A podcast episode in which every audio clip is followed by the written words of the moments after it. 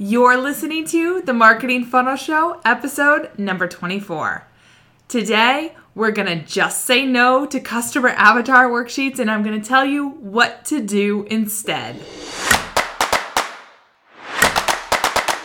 Welcome to the Marketing Funnel Show. I'm your host, Michelle Evans, and this is the podcast for coaches, experts, and online business owners to learn how to go from simply surviving to sold out using the power of marketing funnels. All right, let's jump into today's show. Well, hello, hello, and welcome to today's show. Listen, I've got a confession, and we're gonna get a little ranty today because I hate customer avatar worksheets. And there's this crazy myth running around out there that customer avatars are a must have to be successful. And I've got to say, that myth really held me back for a long time. Early in my business, I'd run across these customer avatar sheets worksheets in you know courses that i was taking trying to gain skills to be able to grow my business and i'd panic and I just start making crap up because I felt like I could not move forward until I finished that stupid exercise. But it was like this chicken and egg thing, right? Um, because if you haven't, if you're trying to launch something new, you haven't probably worked with enough people to really know you know, what the pain points are and all that kind of stuff. And if you're trying to launch a new business plus a new offer, like you're just tr- you're just guessing, or at least I was. Um, and if you've ever taken an online course or a marketing workshop or read a book on marketing or business building, and the teacher or the author or the leader or the instructor starts telling you about how you can't get anything good you can't get into any of the good stuff in the course or the workshop or whatever until you create a customer avatar. You know just how frustrating this is, right? It's like, okay, I want to I want to build this skill, but it's like there's this huge brick wall in front of me of I need to know who my perfect person is. And until you know who that perfect person is, you can't get to the good juicy stuff on the other side, which is where all of your money making ideas are, right? Well, I call BS on that. Okay, so first let me break this down. So if you've never come across one of these, you're probably going, okay, what is a customer avatar? So usually it goes down something like this. The marketing teacher says something like, define your customer avatar. So who is your ideal client? Now, I'm not saying that it's not important to know who you're selling to. I do think it's important to know who you're selling to, but this idea that you have to have this perfect ideal client mapped out it puts a lot of pressure on you. I mean the success of the rest of whatever you've invested in the course the workshop you know whatever the success of your business the success of all the work you're about to put in rests on filling out this this customer avatar form correctly. And it's it was enough to make me crazy. I'm sure if you've run across it, it's enough to make you just get really crazy. And i don't know about you but when i'd crack open that worksheet and i'd start i'd start to get like sweaty palms. My heart would start to race a bit. And i'd look around the room like maybe i could cheat off someone else's paper only you know i'm in my office by myself and there's nobody else's paper to look at. So i'd sit and i'd try my best to figure out who this magical perfect ideal client was that you know just was waiting for me and was ready to whip out their wallet and pay me. And I'd look at the questions on the worksheet, and they were questions like this What age is this person? Are they male or female?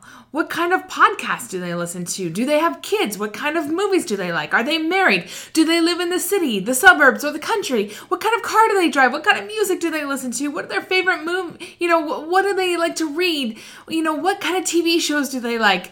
What do they listen to for music? And on and on and on.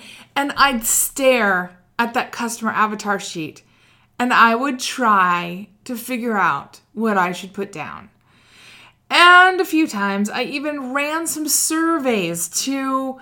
Um, I mean, you know, when I was starting my business, I didn't even have an email list to run a survey to. But as I got a little further in my business, I would have, you know, at least an er, an email list that I could run a survey to, and I and I'd even for some of my courses, I even ran some interviews with the express purpose of trying to figure out the answers on this customer avatar worksheet. And all I ended up with was more confused and more overwhelmed because every single person who filled out my survey or who I talked to on the phone would give me different answers. And the truth is, I couldn't answer these questions. And honestly, I didn't really see how answering these questions would help me create a product, a program, or a service that people would want to buy. And after wasting a crazy amount of time on customer avatar sheets that really just got me confused, overwhelmed, and totally lost as to who wanted to buy from me and what they wanted to buy, I just decided to throw away the entire thing and take a totally different approach. Because customer avatars are actually a great thing when you've had tons and tons and tons of customers and sales, and you can look back at real, live, actual humans whom you've interacted with.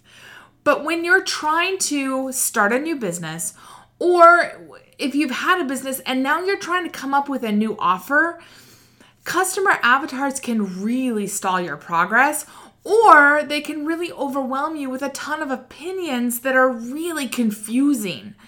Um, and you know, I know this from my days of corporate marketing. You know, when I was at Microsoft, and even before when I was um, doing, um, I, I did marketing at a dot com for a while at a startup, and I did marketing in banking. And, you know, we would spend hundreds of thousands, sometimes millions of dollars on market research. And we would hire some of the brightest minds in market research. And I'll tell you, even with really smart PhDs who've spent their lives studying how to do really good research, even they would still get this wrong sometimes. Even with tons of data, they would still get this wrong. Why?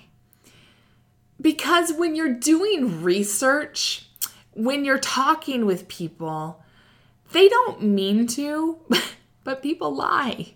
People tell you what they think you might want to hear. So if you t- ask somebody, you know, what do you think about this idea? Or, you know, do you struggle with this? Um, they're going to try to guess what you want to hear and they're going to tell you what you want to hear. And if you ask them just an open-ended question like what what what's your biggest struggle right now? They're going to tell you what they struggled with right that day, right that moment. But it might not be the thing that they are looking to purchase. And it might by the time you're done making your offer, it might not even be in their top 10. And so people aren't malicious, like they're not out to give you bad information. It's just you know, human beings by their nature don't always know what they want. Um, you know, and I go back like um and I don't have the quotes in front of me, but you know, Henry Ford said, you know, before the invention of the car, if I had asked people what they wanted, they would have told me a faster horse. Um, you know, and I'm sure if we went back to the dark ages before you know, iPhones and iPods and stuff, you know, people would have said, you know, I want, um, you know, they couldn't have even conceived of having um, a phone that could have, you know, unlimited amounts of music in their pocket.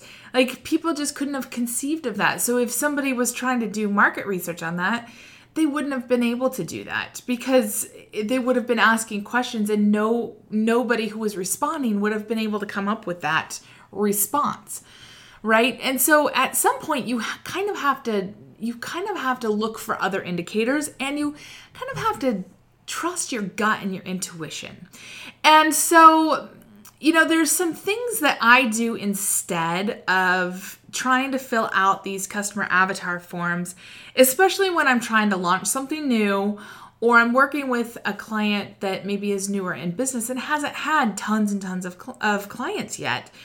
Because, um, again, trying to figure out, you know, where people live, are they married, what kind of music they listen to, like that doesn't that's not going to tell you if they're going to buy from you or not. That doesn't tell you what their pains are, which is what's going to motivate them to pay attention to you and to buy. It's not going to tell you you know what um what they're what they're up at 3 a.m you know on a sleepless night saying ah i really need to figure this out because if i don't i'm not going to be able to make my mortgage payment or my rent payment. Those are the things that you need to understand for your business or you know my marriage is falling apart or i can't connect with my kids or whatever your niche is. You know i need to figure out healthier eating or whatever what whatever the 3 a.m thing is for your people that's what you need to figure out much more than these other things that are nice to know about your audience but they're not going to tell you if people are going to buy your thing straight out of the gate. So so again Instead, here's how to get past the overwhelm and what I did that made a giant difference and helped me make huge progress forward and creating my funnels and really creating offers that people wanted. First, I created something that's called the Funnel Persuasion Playbook. And uh, for the people that are in Build Your Funnel Bootcamp, they use this. It's really our um, it's really our our star, our north star that really helps us get clear on what our funnel is trying to do. Because there's a really specific way to crawl into the hearts and minds of your market and figure out what they actually want to buy what that what that 3 a.m thing is that's keeping them up. And it helps you start to see patterns and opportunities um, and it's not about, you know, doing surveys. It's not about filling out, uh, you know, where they live and what kind of car they drive because those don't actually matter. What you need to know is is what's keeping them up at night and what they're worried about and what they are, you know, wanting to solve in their lives. That's what the funnel persuasion playbook is. So I created that. Um, and and let's talk about uh, you know and i'm i'm not going to take you through the whole thing because it's it would be really hard to describe on a podcast but i'm going to take you through two things that you could easily do to start gaining some insights that you could you know start building your own mini funnel persuasion playbook right? And okay to get the insights you actually need for the funnel persuasion playbook you've got to see what people are actually paying attention to because if you've ever run a survey, so again, if you have an email list and you've sent out a survey or interviewed your audience, what you're gonna find is that you're gonna get feedback, right? People will give you feedback, but it's really hard to get a clear picture of what do I do with this feedback. So if you if you get 100 survey responses, you probably got like 50, 60, 70 different directions and ideas it's really overwhelming and confusing to know what to do with all this feedback, or it's super generic. Like, uh, you know, you're doing great. And you're just like, okay. and what's great about it? Like, what do you like about it? So it's just really hard to know what to do. And if you've ever done an audience survey, you might feel lost. So, luckily, you know, you don't have to do that. And if you don't have an audience to survey, that's okay because we've got the biggest survey engine of all at our fingertips and it's totally free. So, what you can do is let Google help you figure out what people are actually searching for and paying attention to and what they're clicking on.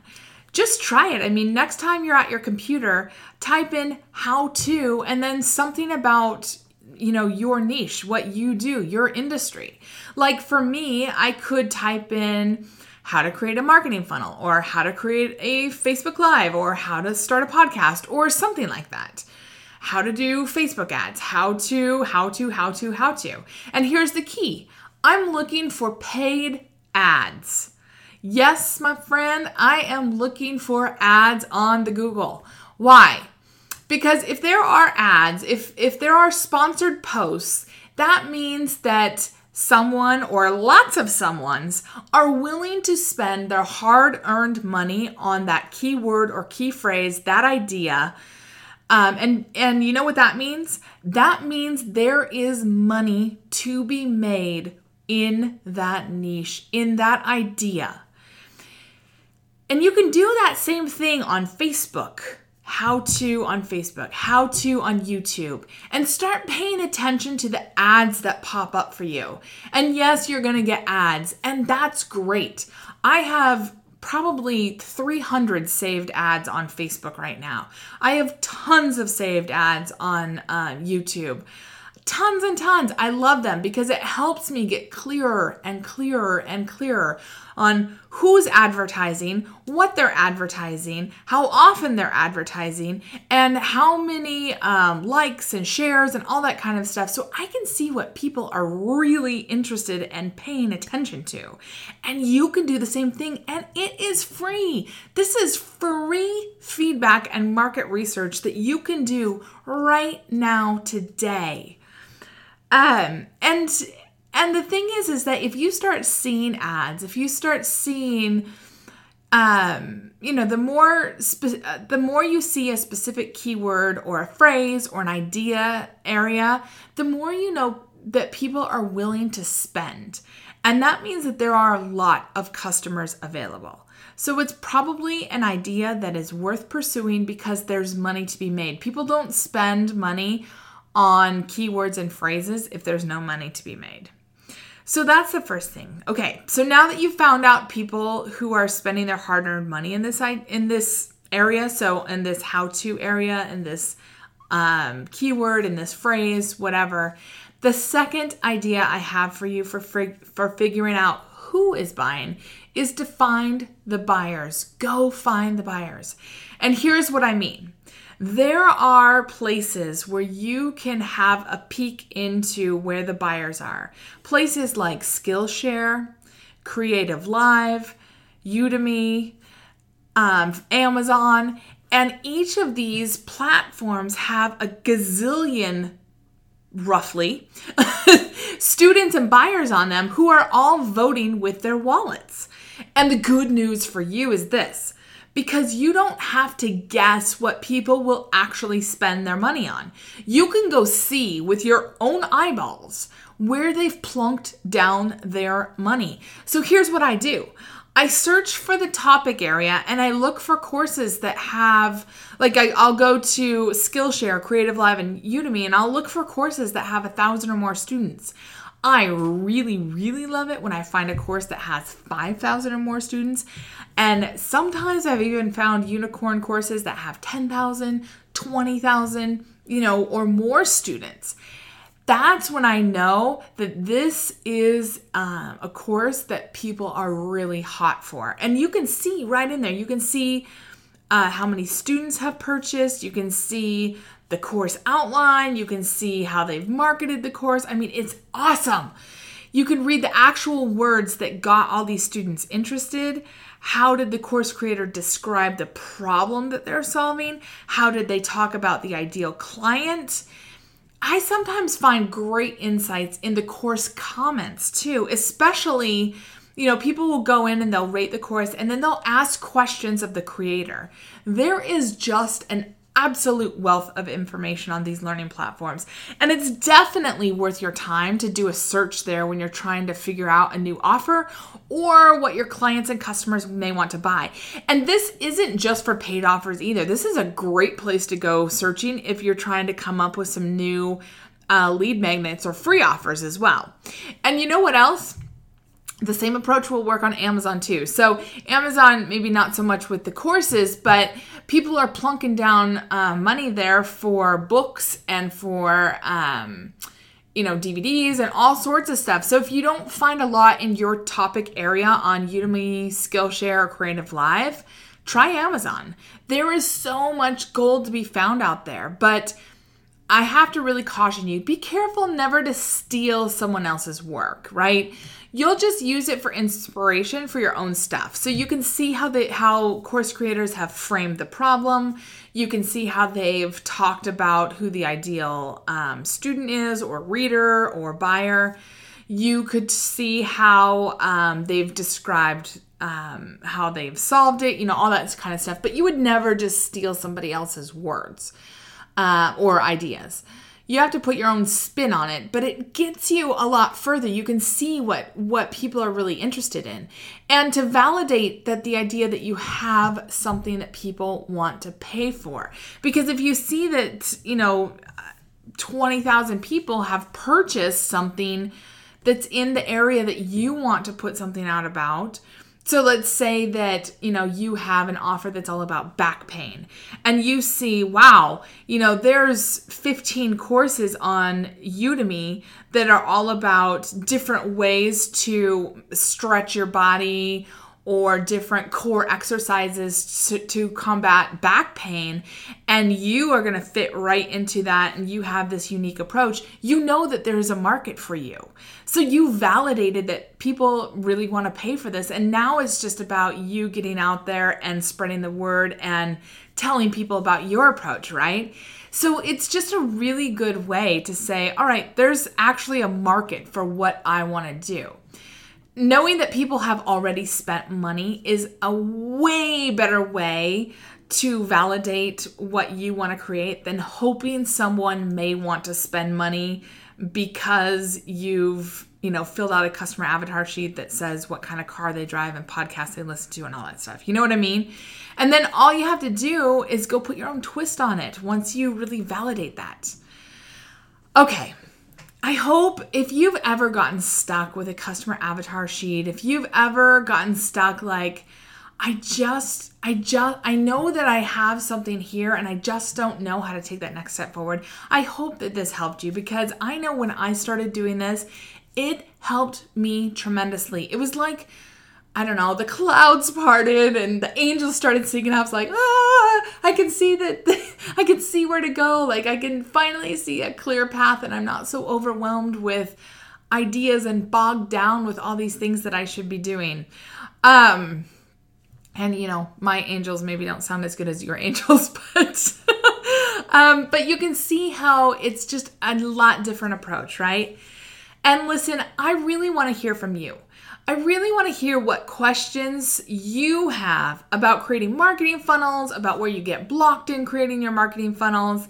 Um, so drop me an email. I'd love to hear from you, Michelle at michellelevans.com, or you can head on over to my Facebook page, which I'll link to in today's show notes um, at themarketingfunnelshow.com forward slash 24, uh, where you can drop me a message or you can tweet me at Michelle L. Evans. Um, I just want to know what your questions are about creating your own marketing funnel so that I can attack them here on the show because I love to, you know, come up with things that are really valuable for you. And if you haven't already, I would love to invite you to jump on over and find out which marketing funnel is right for you and your business. I have created a totally free and easy quiz to help you figure that out. Head on over to today's show notes at themarketingfunnelshow.com forward slash 24, and in less than five minutes, you will know exactly which marketing funnel is right for you and your business. And I'll even give you some free video training to get it up and running quickly. All right. I look forward to seeing you next week when I have a special guest, Anne Alicia Lynn, on, and we are going to be talking about her marketing funnel and how she got past the um, marketing overwhelm and uh, got in and discovered what her new offer was all about. So I can't wait to see you then. All right, talk to you soon.